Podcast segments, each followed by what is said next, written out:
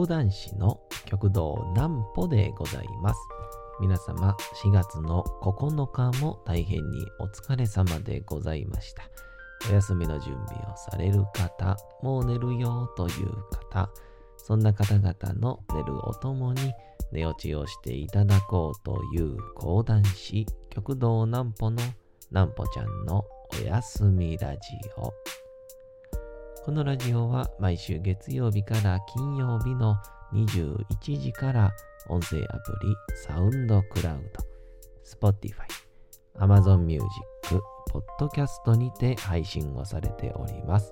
そして皆様からのお便りもお待ちしております。お便りは、極道南歩公式ホームページのおやすみラジオ特設ページから送ることができます。内容は何でも結構です。ねえねえ聞いてよなんぽちゃんから始まる皆様の日々の出来事や思っていることなどを送ってください。ご希望の方にはなんぽちゃんグッズをプレゼントいたしますので、住所、お名前もお忘れなくと、えー、いうことでございましてですね。さあ、4月の第、今、これが？2週になるのか、映画終了いたしますけどもですね、えー、昨日、いつも、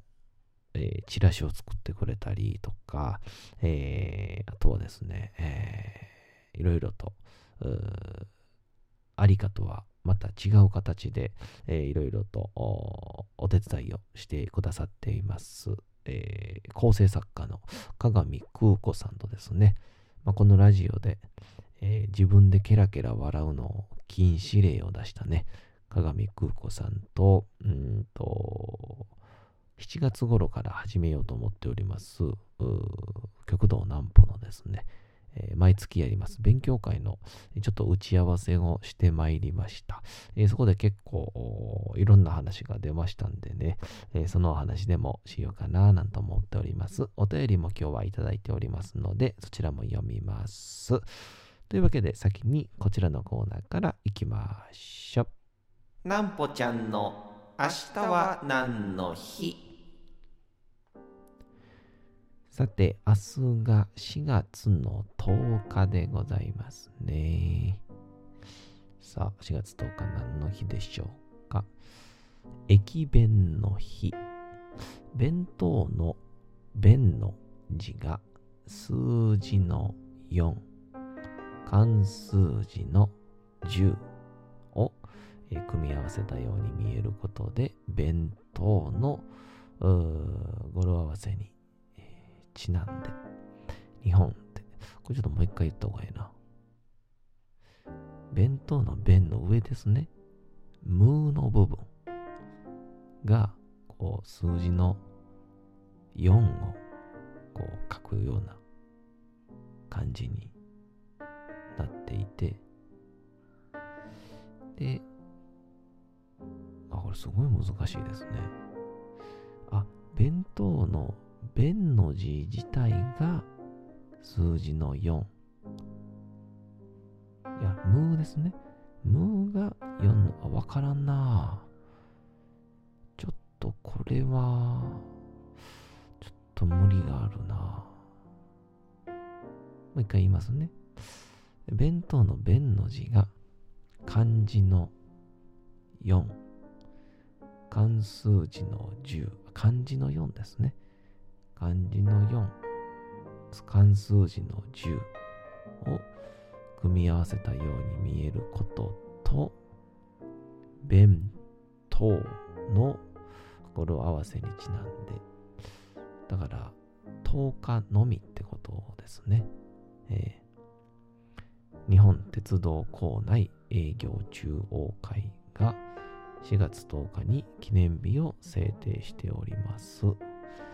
ちなみに駅弁が日本で初めて売り出された1885年7月の16日の日付は駅弁記念日と制定されているものの4月は行楽シーズンで駅弁の需要が増える7月は季節柄弁当が傷みやすいなどの自由からあ4月10日に改めて駅弁の日が制定をされたということでございまして。ま、だから、この、まあ、弁当のね、10が10日で、まあ、この行楽シーズンということで、まあ、今のこのね、ご時世ですから、なかなかちょっと遠方ではいけないような感じなんですけども、まあ、皆さんね、ぜひあの、お取り寄せとかでね、駅弁だけをなんかちょっとこう、いくつか家族で食べたりとか、まあ、僕なんか今は一人暮らししてますけど、えー、食べるのもいいんじゃないかなとも思ったりいたします。さあ、今日はお便りを頂戴してます。えー、ハンドルネーム、カカオの友達ということで、いよいよ桂カカオのね、お友達が、えー、お便りをくれるようになりました。ってことは、現役高校生ってことなんですかね。えー、ありがたいですね。えー、お便り。ねえねえ聞いてよ、なんぽちゃん、何ですか？なんぽちゃんグッズって何ですか？すごく気になります。と、えー、いうことで。まあ、この送り先とかを書いていけないんでね。まあ、おそらく内容によって、まあ、この送り先を書くかどうかを判断しはるんでしょうね。えー、一応ですね、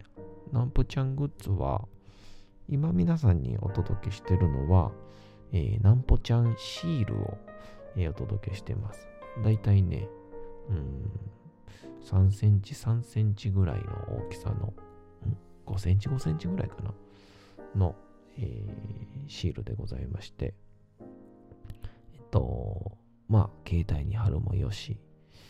えー、スマホケースに貼るもよし、えー、 Suica とかのケースに貼るもよし、まあ、手のひらに、手の甲とかに、えー、貼り付けて埋め込むもよしということで、そのあの、まあ、いろんなところに使えるシールをプレゼントしておりますけども、その、昨日ですね、えー、加賀美空子さんと、その、勉強会とかの話もしてたんですけど、講談会のね、開催の話とかも、えー、してたんですけども、えー、なんだ、僕のなんぽちゃんの、えー、グッズをなんか作ってもいいんじゃないかと、まあ、プレゼントといいますかね、えー、してもいいんじゃないかなっていう話が、えー、ありまして、まあ、現状なんぽちゃんシールだけなんですけど、えー、例えばね、えお便り、これで10通目です、みたいなね。えってなってきたら、えちょっとこう、豪華なプレゼントになったりとか、えまあ、例えばね、えー、このなんぼちゃんラジオを聞いて、えー、講談会に、え、来ましたみたいな。で、え、もう全部で3回か4回来てますみたいな、え、感じに、え、なったらですね、え、その場合はあ皆さんに、えー、いろいろと、えー、グッズをプレゼントするみたいな。そんなんいいんじゃないかな、みたいな話になってますんで、えー、もし、えー、このカカオの友達さんが、ご希望のね、こんなグッズ作ってよ、みたいな。だから、あれ結構ね、こう、演者サイドというか、芸人サイドって、あんまりどんな、こう、グッズが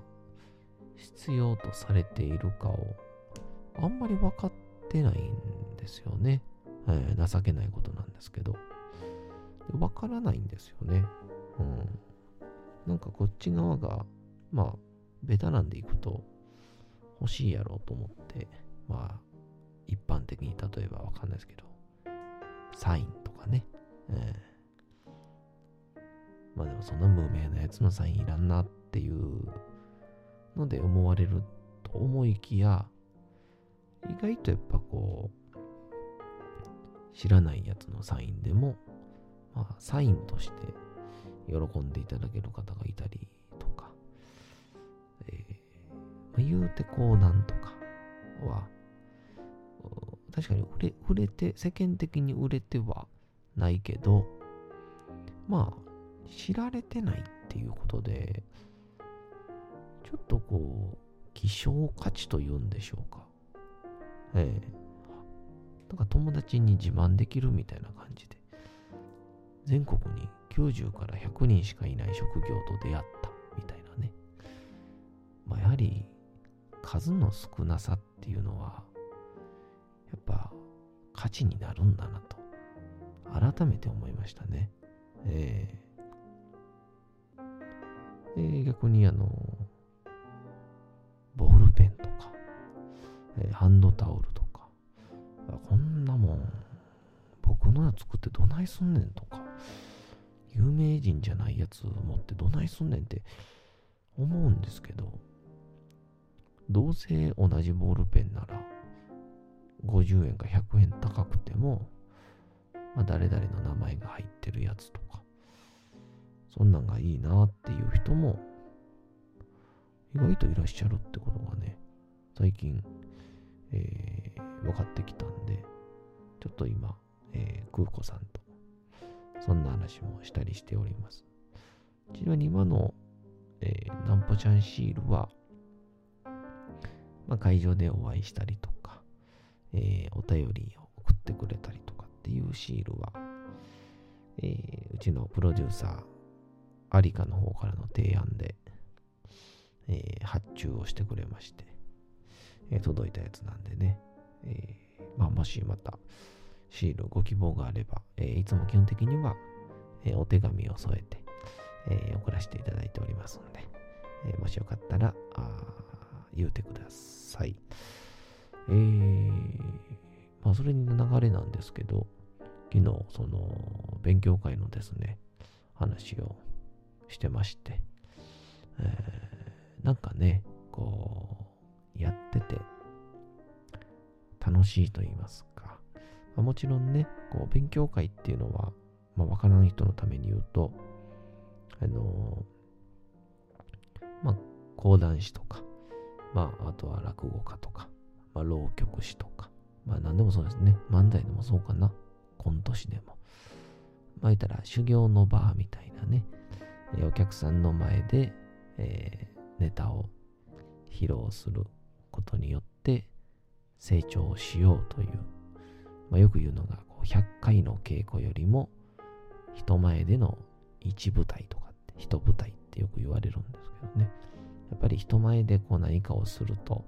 それなりに気合も入ったり、まあ、逆に緊張したりとかっていうので、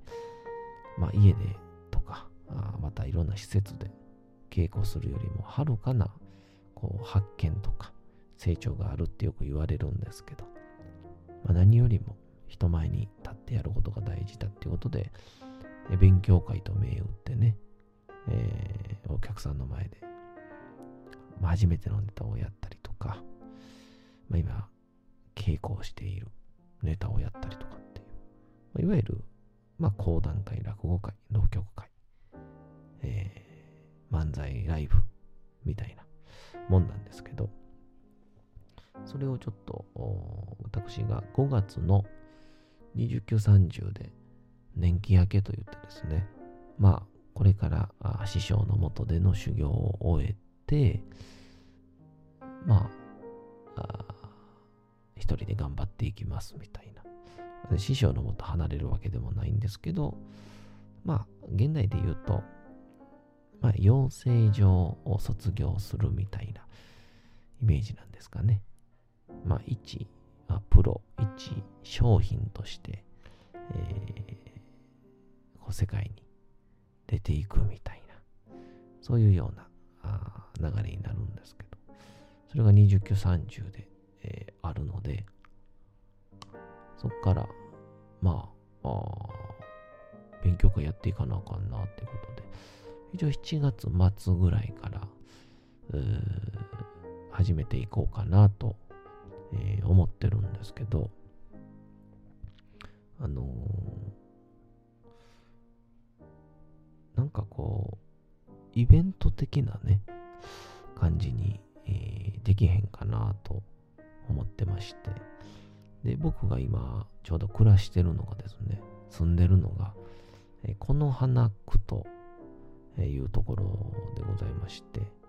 あ、大阪のあの USJ があるね、ユニバーサル・スタジオ・ジャパンのある、えーこの花区というところで、プラスそこの千鳥橋というですね、まあ、なんて言うんでしょう、まあ、言葉選ばずに言うとですね、まあ、まあ第二の西成区みたいなところなんですけどね、そ のオリジナルの西成区がわからん人からしたら、えー全く理解できないと思うんですけど。まあ、どうでしょうね。言い方難しいんですけど。まあ、あの昭和に取り残された街っていう感じでしょうか。あのーまあ、あれですね。古き良き、古き良きも悪きも昭和っていう感じの。まあ、例えば、えー僕がすごい酔っ払って、えーまだコロナ前でしたけどね、酔っ払って、ある居酒屋で、まあ、機嫌よく、ちょっと酔っ払ってるのもあって、ちょっと元気よくえー喋、ってたことが、えー翌朝のちょっと離れたところの喫茶店のマスターがもう知ってるみたいなね。そのえ、誰から聞きました？って言ったら、おう、なんか朝、あの井戸端会議してたら、その話聞いたよ、みたいな、そういうような、えー感じで、えーすごく田舎と言いますか、えー内輪感と言いますか、まあ、結束力の強い、仲のいい、まあ、そんな感じでございましてね、えーそんな地域でございますから、結構ね、えー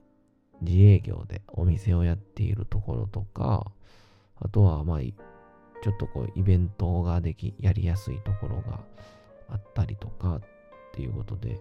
結構、うん、あの楽しい街になってましてね、まあ、ブラブラ歩くと、いろんな発見があったりするような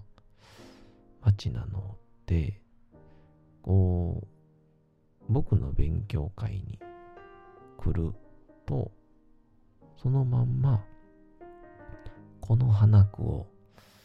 楽しめるみたいな。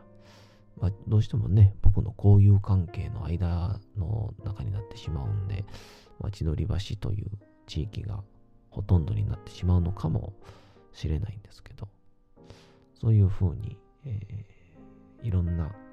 えー楽しい感じが、あえーみんなで、えーできるような、そんな感じの講談会にできたらいいよね、みたいな感じになりまして、まあ、最終的な感じは、あまだ公表はね、えーできないんですけど、ちょっと皆さんで講談会プラス、えー千鳥橋ツアーみたいなね、えー千鳥橋を楽しもうみたいな。狭いなぁと思うんですけどね。えーまあそんな感じの、え講談会、勉強会、やろうと思っておりますので、まあもしもうちょっと詳細が決まりましたら、えーぜひともぜひとも皆さん、え勉強会に来ていただいて、えー僕のみならず、千鳥橋を満喫していただけたらなぁなんて、えー思ったりもしております。なんか今日はいい具合に、えー話がまとまったんじゃないでしょうか。まあまとまったというよりは、ちっちゃいことを薄く伸ばした感じですね。えー餃子の皮ラジオでございました。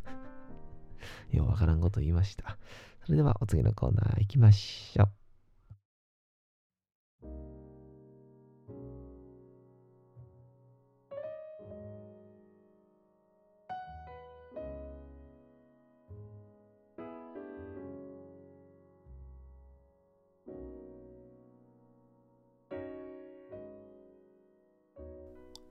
さて、時刻はうとうと朗読会の時間となりました。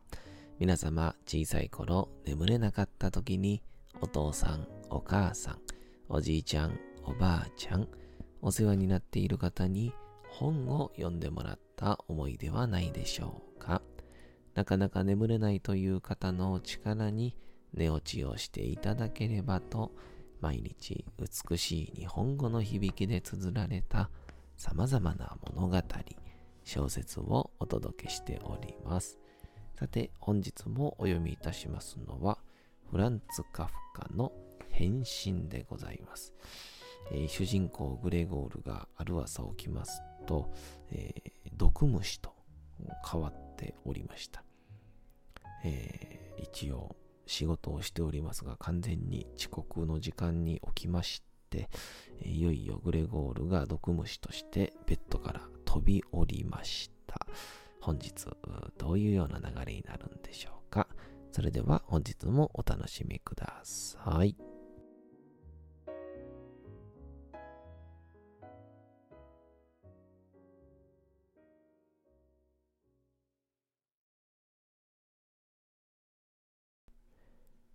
変身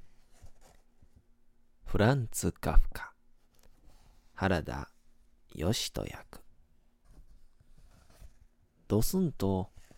大きな音がしたがそれほどひどい物音ではなかった絨毯が敷いてあるため墜落の力は少しは弱められたし背中もグレゴールが考えていたよりは弾力があった。そこで、そう際立って大きな鈍い物音はしなかった。ただ、頭は十分用心してしっかりともたげていなかったので、